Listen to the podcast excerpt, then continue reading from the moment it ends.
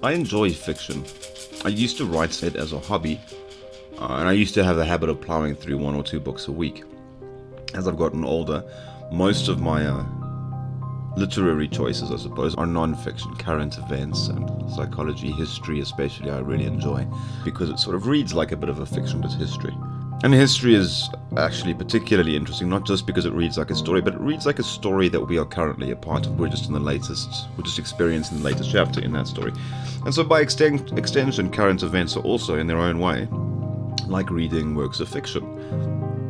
And that's especially true, I have found, if you follow current events in the United States.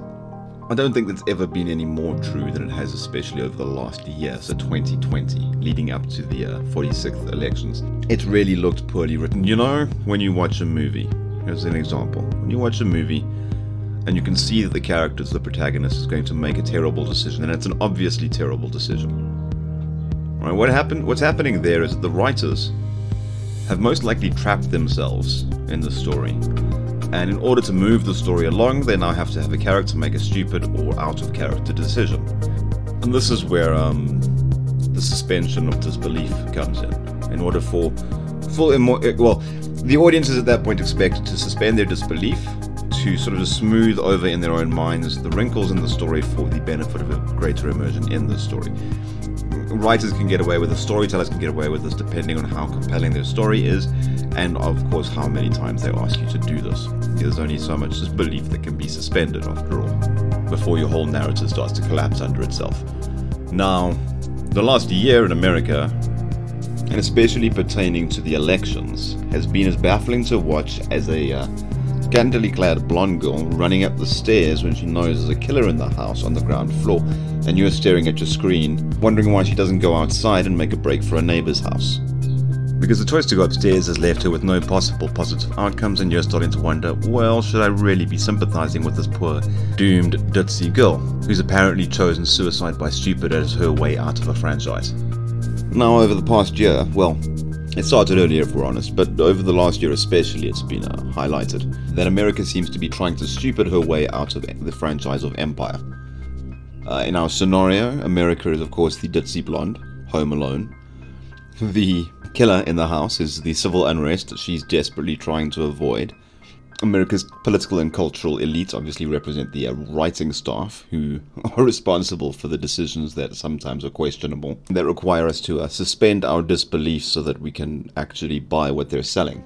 And what they were selling in 2020, the decision to run up the stairs, as it were, was mass mail in voting. Because given the context that America was in in 2020, Mass mail in voting made civil unrest, civil conflict a damn near inevitability. At the very least, it made it inevitable that the 2020 elections would be in dispute. It didn't matter who won, the elections would be in dispute. Because criticism of the elections is one of the few bipartisan talking points in American politics today. The only thing that makes it partisan is uh, who feels who was rigged, so who actually won, right? But since the run up, since the the, the, the lead up to the 2016 elections, we've had Donna Brazile, Elizabeth Warren, Donald Trump himself, obviously, Hillary Clinton, Joe Biden, Kamala Harris, all calling into question the legitimacy of some or the other aspect of the American electoral system, from the Electoral College to the DNC primaries and how they're run, all the way through to the general elections, the use of voting machines, all of this.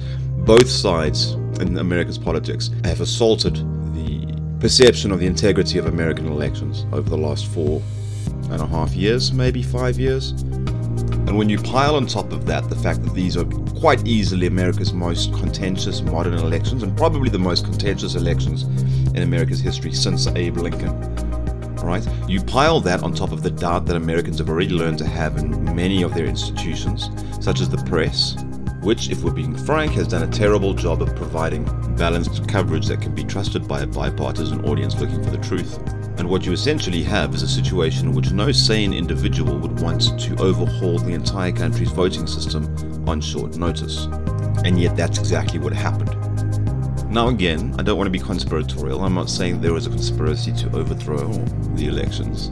So I don't want to talk about some of the smaller plot details, you know, the missing trucks, the burst water mains, the uh, boarded up windows at voting polls, polling stations, sorry, the threatening of elected representatives, uh, the absurdly slow counting, the F graph.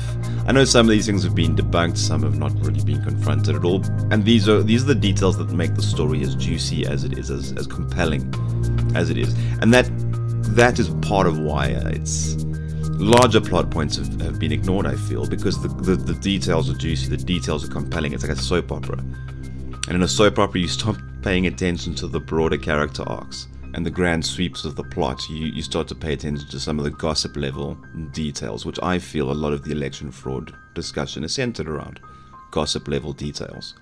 So, in terms of the scenario laid out earlier, what I'm referring to now as gossip level details would be the minutiae of the situation that the blonde girl finds herself in. Right? She's upstairs with the killer. That's the main stuff. Those are the that's the important plot points. That's the the the absentee voting, the mass mail in voting right, is that she ended up upstairs. The missing truck and the burst water main and the F graphs, all of that, that's that's how she fights once the inevitable confrontation takes place upstairs, once the killer finds her. Does she kick it? We know she's going to die. That's that's almost a guarantee at this point in the in the story. Just like by the time the votes were being counted in America, civil unrest was pretty much guaranteed. The killer got the girl. And if you don't believe me, just think about if Trump had won. Do you really think that the radical left would have, would have responded better than the radical right to the idea that their votes had been undermined? You think that they wouldn't have used things like their prior accusation of Trump interfering with the US postal system, for example, as an excuse to, to refuse to accept the legitimacy of his, his presidency and riot, possibly in the Capitol, just like the right did? Last year, the radical left took over a police station and six blocks of Capitol Hill, and then they patrolled it with armed thugs. The country's a powder keg, and violence in the wake of the elections was close to inevitable. Just like the girl getting killed. And what made it inevitable was going upstairs, once again. And that's why, that's always what I roll back to. I see all the, the discussion of election fraud and I veer away from it because it's a very fuzzy talking. And a pretty insignificant plot point, if we're being honest. I know it doesn't seem like it's an insignificant plot point, but I think in the grander narrative it is. Whether Lady Liberty kicks her killer in the shins or discovers a truckload of uncounted ballots before she dies is less important to the plot than the fact that she dies. So the question then, the only one that really matters, is what comes next what happens in the next scene. What paths, what choices do the plot points that we have leave available to us? For one, there's the 30,000 National Guardsmen that have been stationed in Washington, D.C., which optically make Biden somewhat appear to be like a Emperor Palpatine. Lots of opportunity there to manufacture conflict with either radical lefties or radical righties or normal left or right supporters and make it look like they're extremists in the uh, follow up news reporting. And such a confrontation would add the additional benefit, of course, of uh, justifying enhanced lockdowns and a further drift toward what looks like a precursor to an authoritarian police state. Then, of course, there's the second impeachment against Trump, because the first one was such a bloody success, they've decided to try it again in a, what appears to be a petty move designed to do nothing but upset Trump supporters, once again investing in tomorrow's resentment. And oddly, above all, that seems to be the name of the game the investment in resentment. Because watching American politics, as much as I say it's like watching a, a good old fi- fiction, is also sort of like watching the targets of American plans for regime change. We have a, a militarily occupied capital, we have millions of Americans I think the last time I looked at the stats, it was about 75% of Republican voters, 13% of Democrat voters, and about 23% of independent voters all felt that the election was uh, fraudulent. They might be happy that Biden won, but they still don't think he did so fairly. So while there are many who might feel that the National Guard in the uh, capital, the number, I mean, it's 30,000 or 20, 25,000 troops, some people might feel that that number of National Guardsmen in the capital uh, is a, provides a sense of security. But many others are going to look at that situation and quite reasonably wonder to themselves how it is that a fairly elected president needs that level of security to keep his inauguration safe from the people that apparently elected him. An impression that isn't going to be helped by the rumors swirling around, true or not, I don't know, but the rumors that um, they're having to be extra careful in vetting of the guardsmen that will be protecting Biden because they're worried about Trump supporters constituting a significant portion of America's military personnel. At this point, it feels like the girl is just hiding in the study upstairs, fumbling with daddy's gun, as the killer stalks off screen, simply prepping for the little lass's last jump scare. So I can't really make predictions about the next plot point to unfold, the next twist in the tale, but what does seem to be apparent is that the decision makers, for whatever reason, are making decisions that seem specifically designed to foment unrest, to piss off Americans, to set the left and the right against one another, to set men and women against one another, to set black and white against one another. And while the Washington Post may say that democracy dies in darkness, the reality is that democracy dies in distrust. Darkness just happens to be a great facilitator of distrust. And if neighbor cannot trust neighbor, then your democracy is already dead.